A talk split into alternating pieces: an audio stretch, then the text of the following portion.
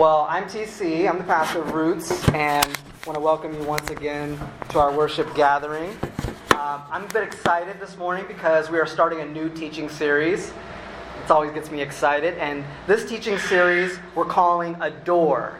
And it's a series that we're going to use to home in on the second major emphasis of our mission vision statement to passionately love God. And so this series is going to talk about a subject that might feel a little bit churchy at first.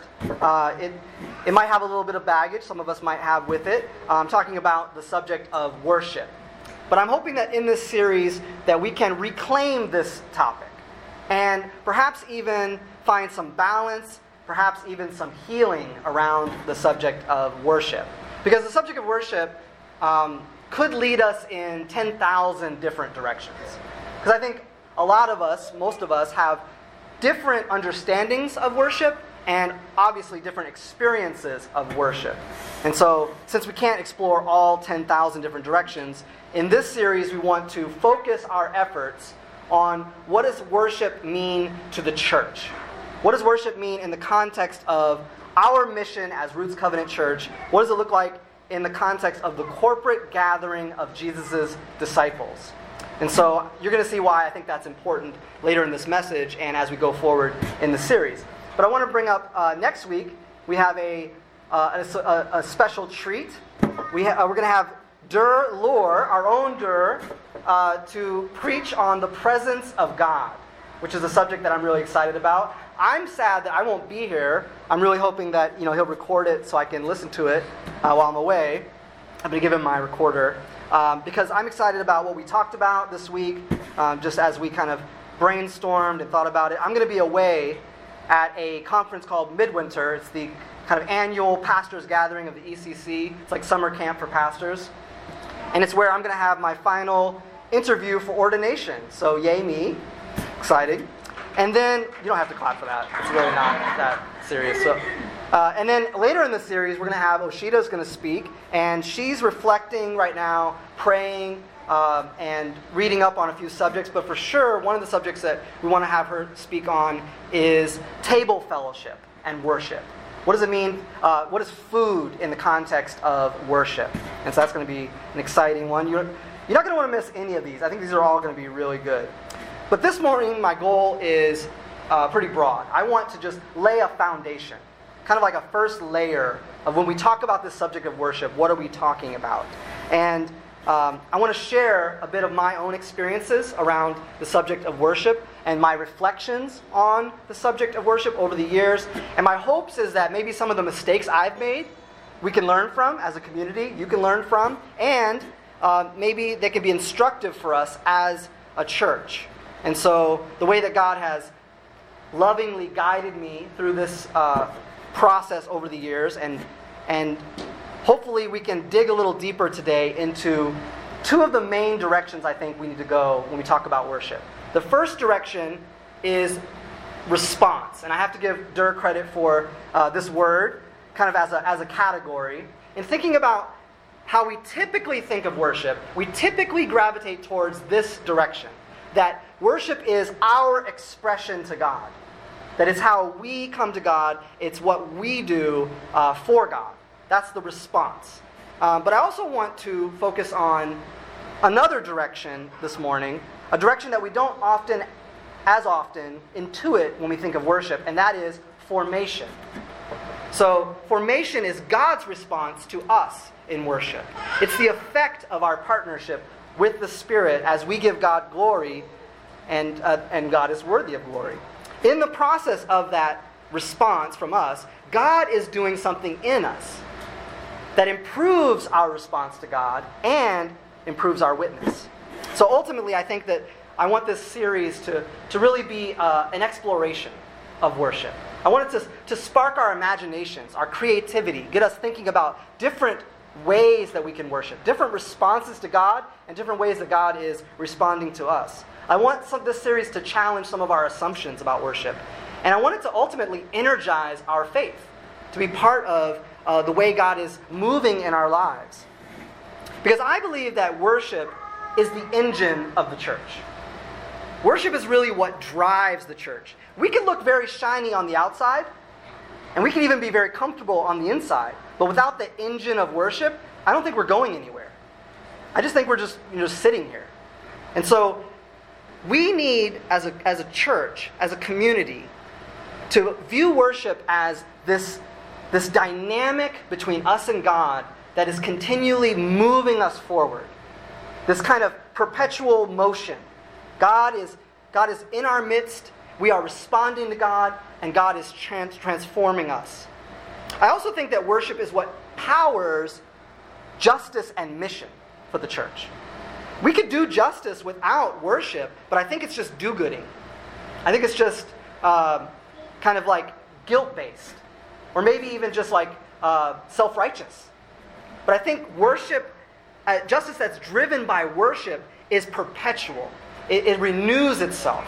So that's why I think this is a good lead in to our next series, Love in Public, which is about justice and mission. First, we're going to start with this series on worship, and that's going to fuel our understanding of how the church does justice and mission. So, we're going to look at a passage this morning from the letter of Romans, Paul's letter to the church in Rome. But before we dive into that passage, would you join me in a prayer for the illumination of the Spirit?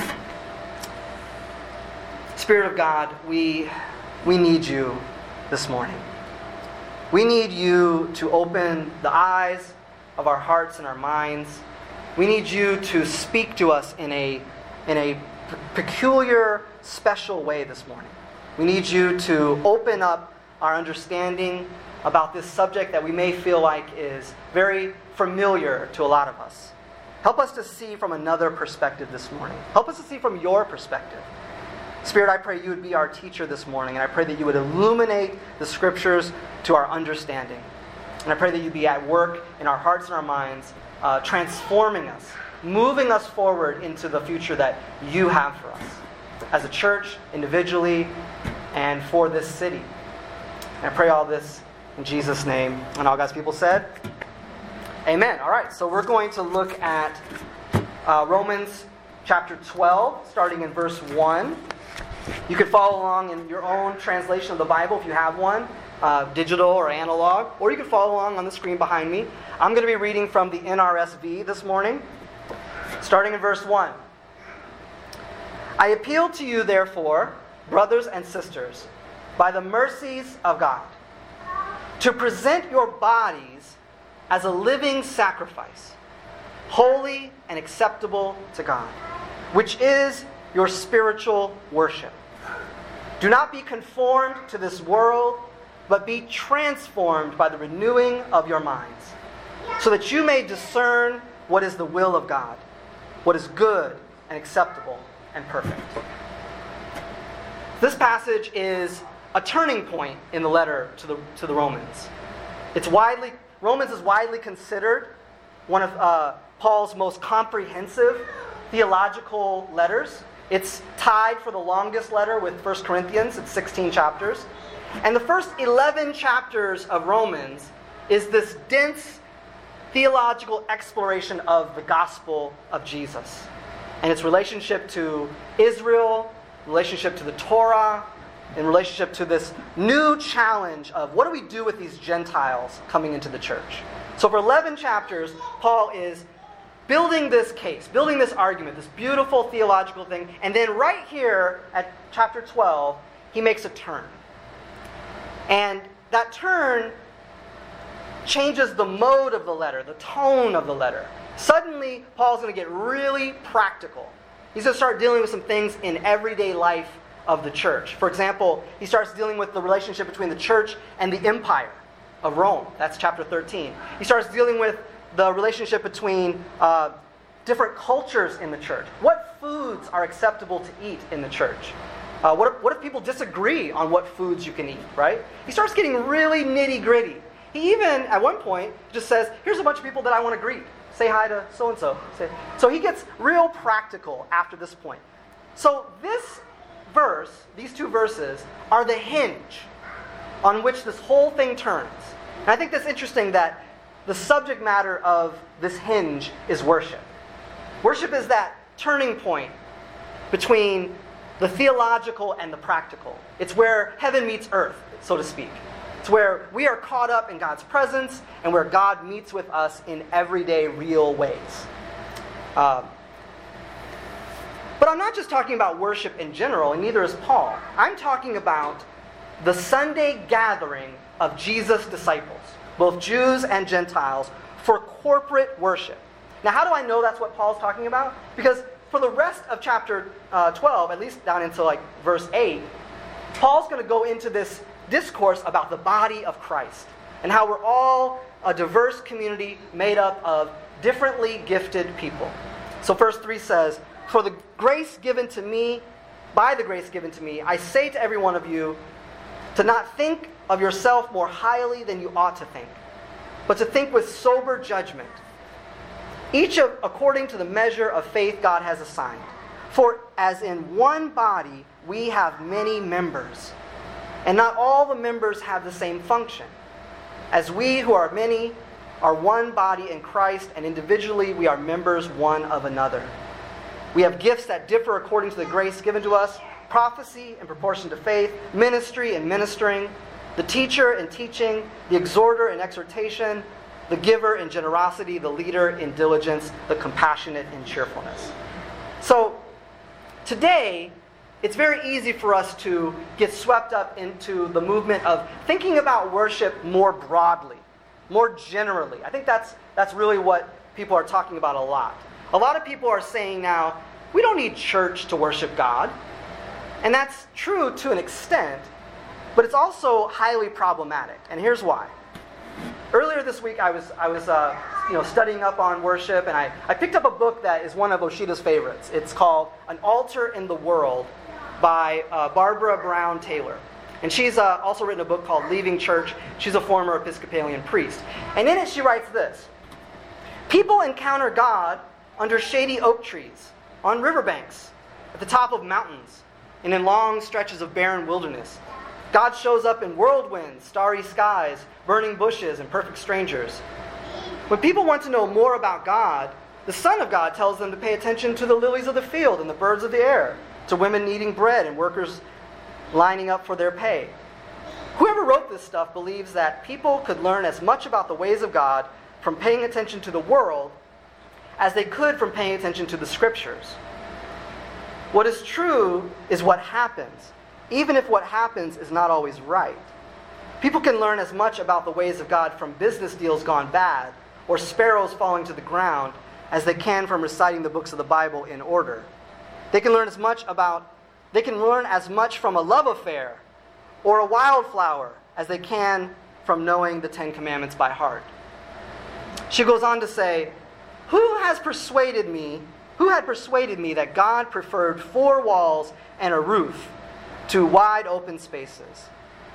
When had I made a subtle switch myself, becoming convinced that church bodies and buildings were the safest and most reliable places to encounter the living God? Now, this might be, I'm conceding here, this might be an important encouragement for some people.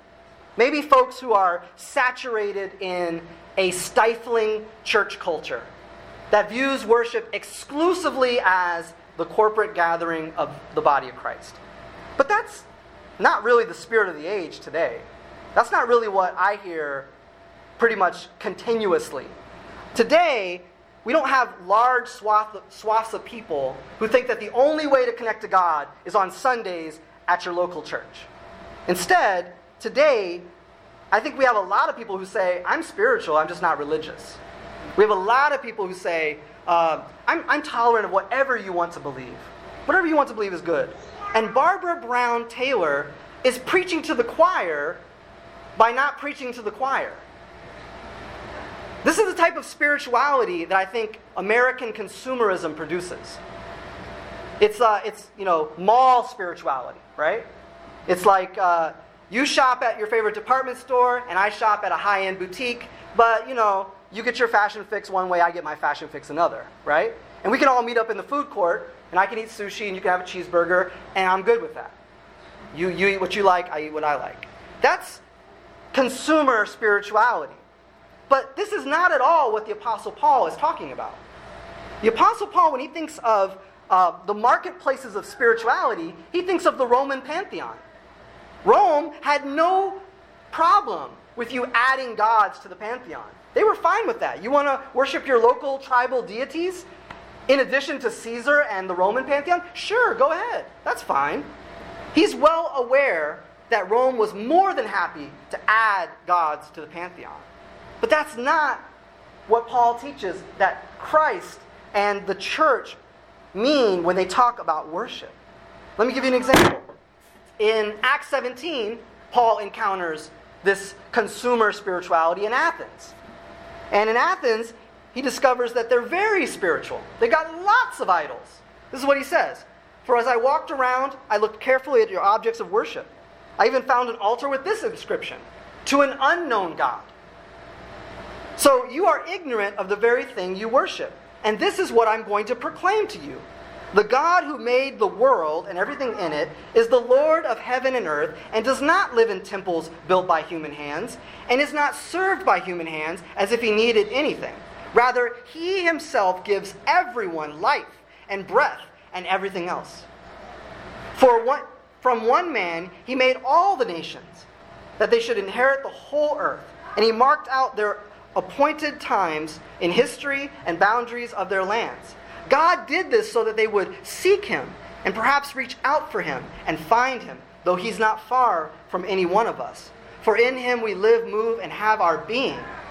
As some of your own poets have said, we are his offspring. Therefore, since we are God's offspring, we should not think of the divine being as something like gold or silver or stone, an image made by human design and skill. In the past, check this out. In the past, God overlooked such ignorance, but now he commands all people everywhere to repent. He has set a day when he will judge the world with justice by the man he has appointed. He has given proof of this to everyone by raising him from the dead. So Paul tells the Athenians, You've been walking around in fields and having your love affairs and connecting with some general God of your own making. But the clocks run out on that kind of worship done in ignorance. The Creator God, the one true God, has broken into history through the incarnation, the life, the death, and the resurrection of Jesus of Nazareth. True worship of God now has a very specific aim, a very specific goal or trajectory. In Greek, it's the word telos. And that telos is Jesus now. This is what Paul has been painstakingly laying out in the first 12, the first 11 chapters of Romans. He's been laying out this argument, this beautiful treatise on the gospel of Jesus Christ. And in light of that gospel, the royal proclamation that in and through Jesus, the Messiah, a new age has dawned. The age to come has crashed into the present, and we have a new king and a new kingdom. And this new king has conquered the powers of sin and death. Now, here is how we are called to respond to that gospel present your bodies as a living sacrifice, holy and acceptable to God, which is your spiritual worship. Do not be conformed to this world, but be transformed by the renewing of your minds, so that you may discern what is the will of God, what is good and acceptable and perfect. So, some of you have heard me mention this before. I came to faith at 16 out of uh, gang life, out of drugs, out of promiscuity, out of violence. And I mentioned to you that I came to faith through a Pentecostal church. And part of this passage that really resonated with me so deeply when I was 16 was the countercultural nature of it. Do not be conformed any longer to the pattern of this world. You didn't have to convince me that Christian worship was countercultural when I was 16, because I was experiencing it in real time. It was radically different than my old life.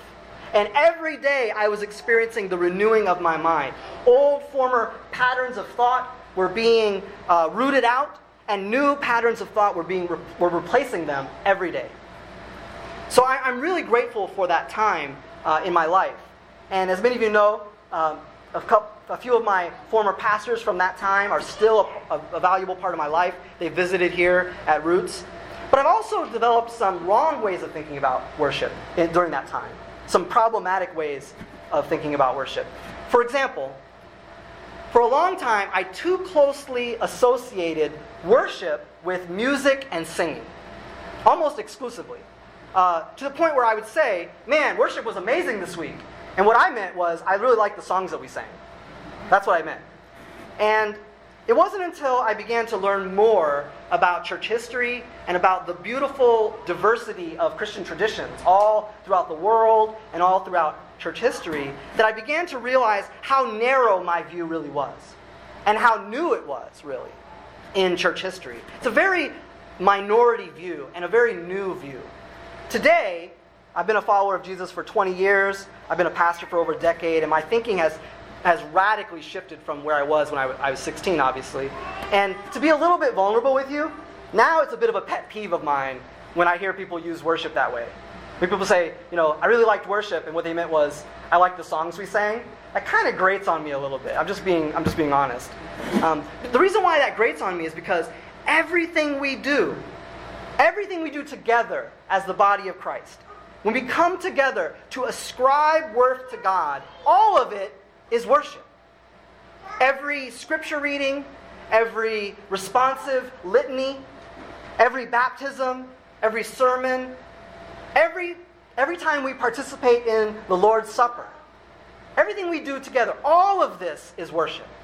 Even the announcements. Maybe not. Maybe not the announcements. I don't know.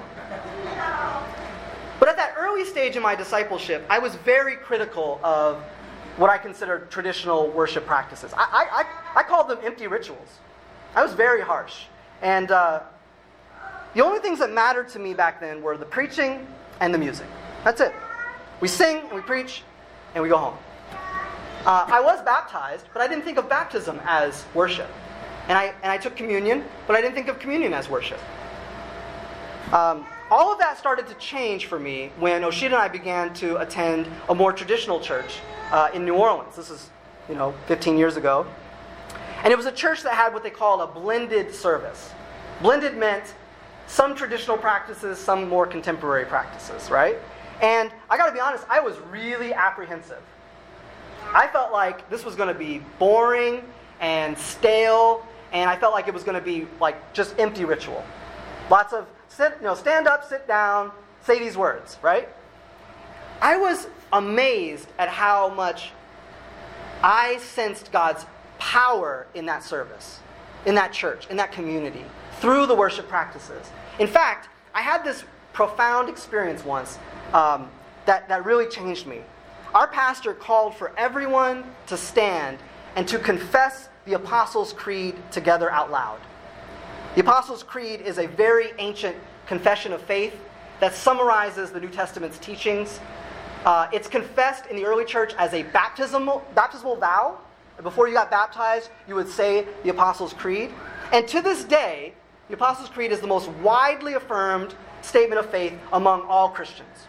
Roman Catholics, Orthodox, Protestants of all types affirm the Apostles' Creed. And so, as we confess this creed out loud together, I suddenly had a profound realization that changed me. I realized that every Sunday, millions of Jesus' disciples all over the world and down through the centuries of church history had confessed this creed together out loud.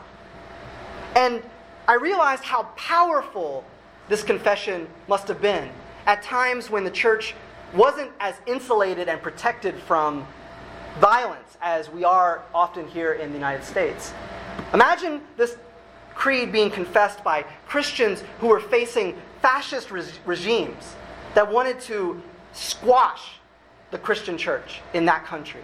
Imagine this, this confession being confessed by um, believers being persecuted for their faith. Imagine this confession being confessed by believers who, where laws and social forces were trying to divide the church along racial lines. Uh, suddenly, I felt connected to the global and universal body of Christ. It was a profound experience for me. And that's why I'd like to take a moment, middle of this message, And I want to invite you to stand and together confess this creed with me. Um, I'm going to have the words on the screen, and if you feel comfortable doing so, you can say them along. I believe in God the Father Almighty, creator of heaven and earth. I believe in Jesus Christ, his only Son, our Lord, who was conceived by the Holy Spirit, born of the Virgin Mary, suffered under Pontius Pilate, was crucified, died, and was buried. He descended to the dead. On the third day, he rose again. He ascended into heaven and is seated at the right hand of the Father, and will come again to judge the living and the dead. I believe in the Holy Spirit, the Holy Catholic Church, the communion of saints, the forgiveness of sins, the resurrection of the body, and the life everlasting.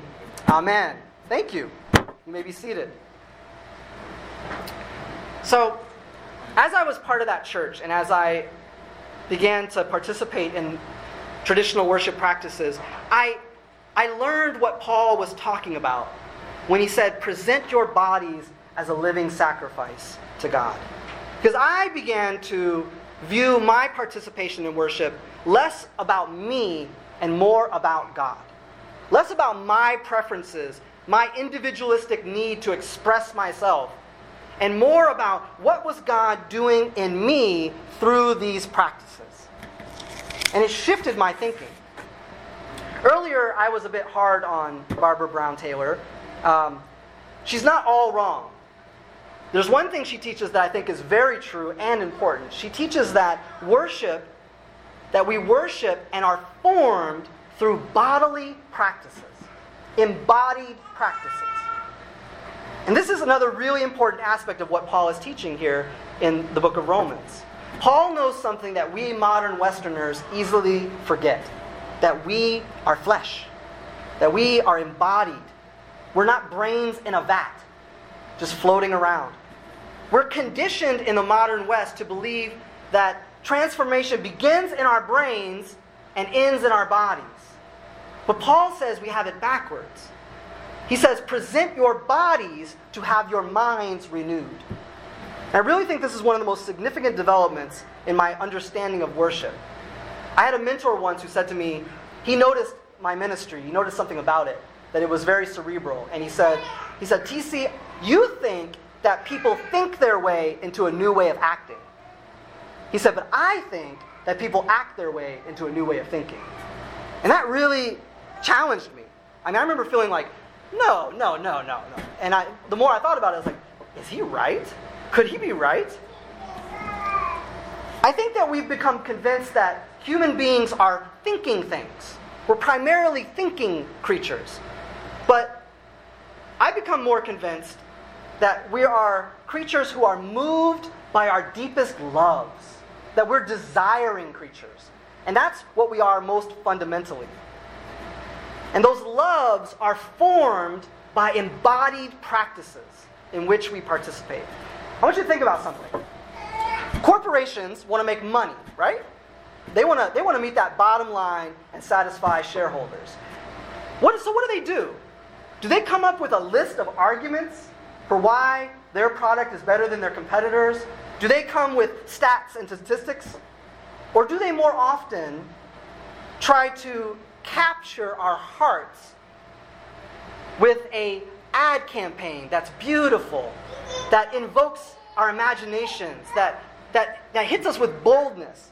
Do they more often try to create a beautiful, elegant space in which we inhabit so that we fall in love with their products?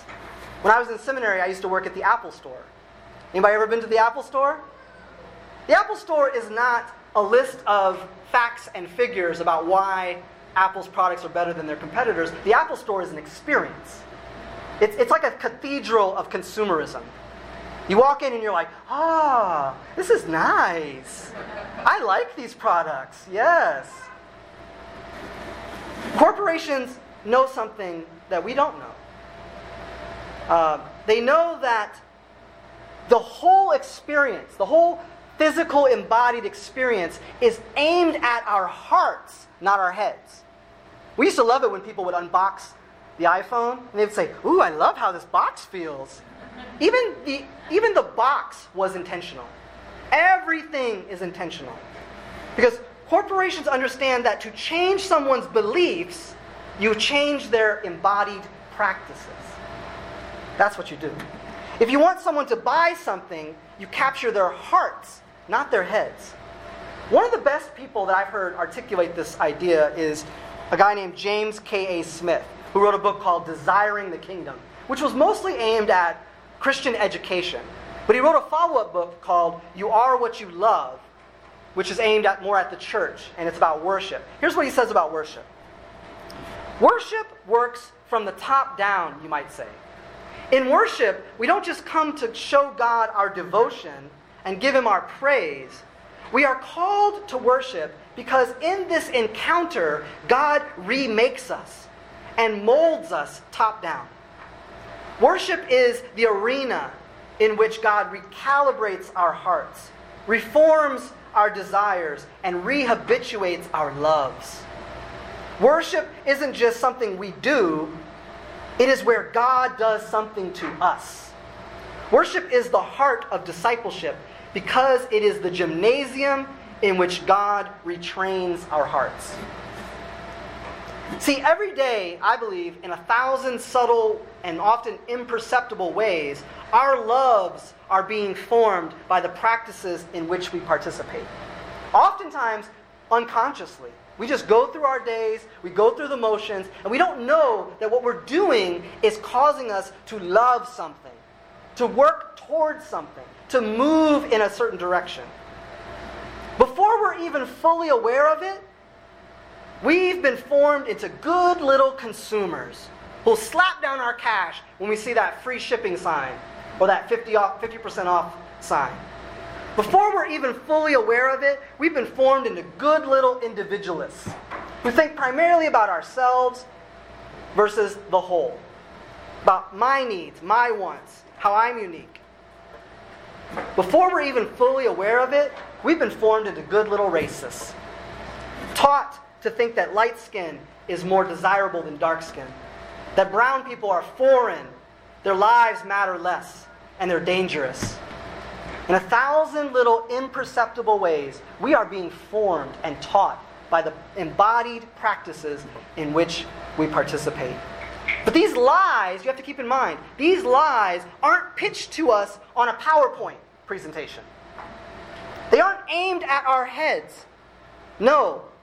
We develop these ways of thinking through years and years of habits. Sometimes through the art that has captured our imaginations. James K.A. Smith calls these liturgies.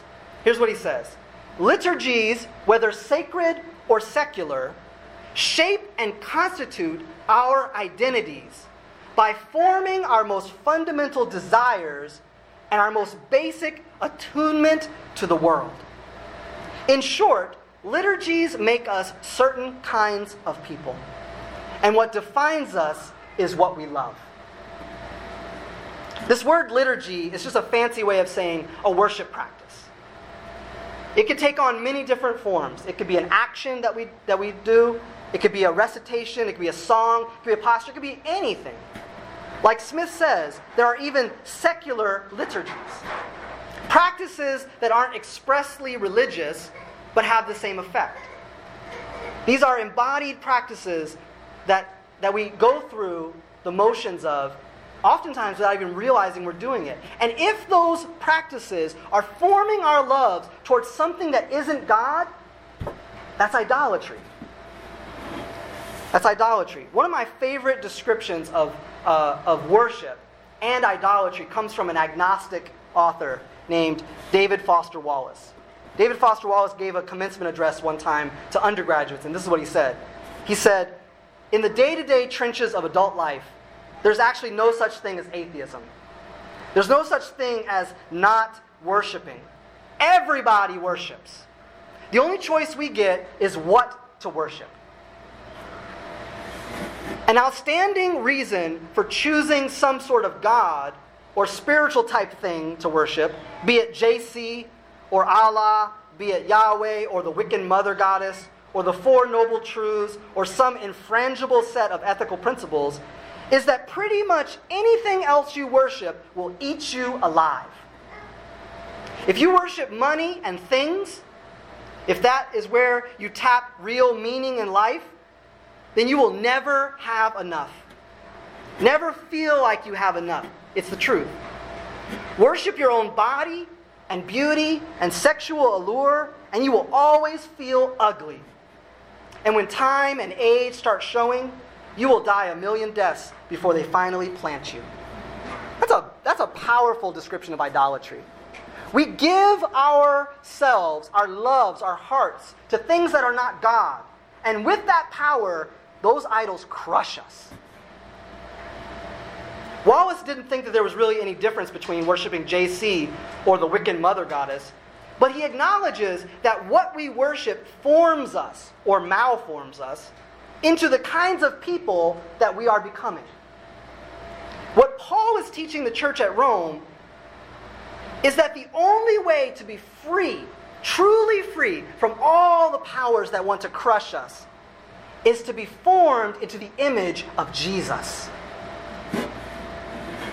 Only being formed into the image of the crucified Messiah, the one who loved to the point of laying down his life even for his murderers, only that frees us from the powers of fear, of sin, and ultimately of death itself. Only being formed into the image of the one who touched lepers, who included outcasts, who welcomed strangers, who called the self righteous to account. Only worshiping Jesus makes us whole. As we worship Jesus, we're becoming more and more like Jesus, and we're becoming more and more ourselves. I want to close this message that I've been talking a lot about embodied practices. I want to close this message with the most central embodied practice of the Christian faith. For 2,000 years, disciples of Jesus have gathered in caves and cathedrals, homes and parks, gymnasiums and remodeled canning factories, and have broken the bread that Jesus said was his body, and have shared the cup that Jesus said was his blood. And this embodied practice is how we are formed, how our hearts are transformed, and our minds are renewed, and our loves are captured. We learn that it's not only Jesus it's not only that Jesus died for us, which is powerful, but it's also that we are being formed into one body because of Jesus' death. When we come to this table, we are responding to the gospel and we are being formed by the gospel.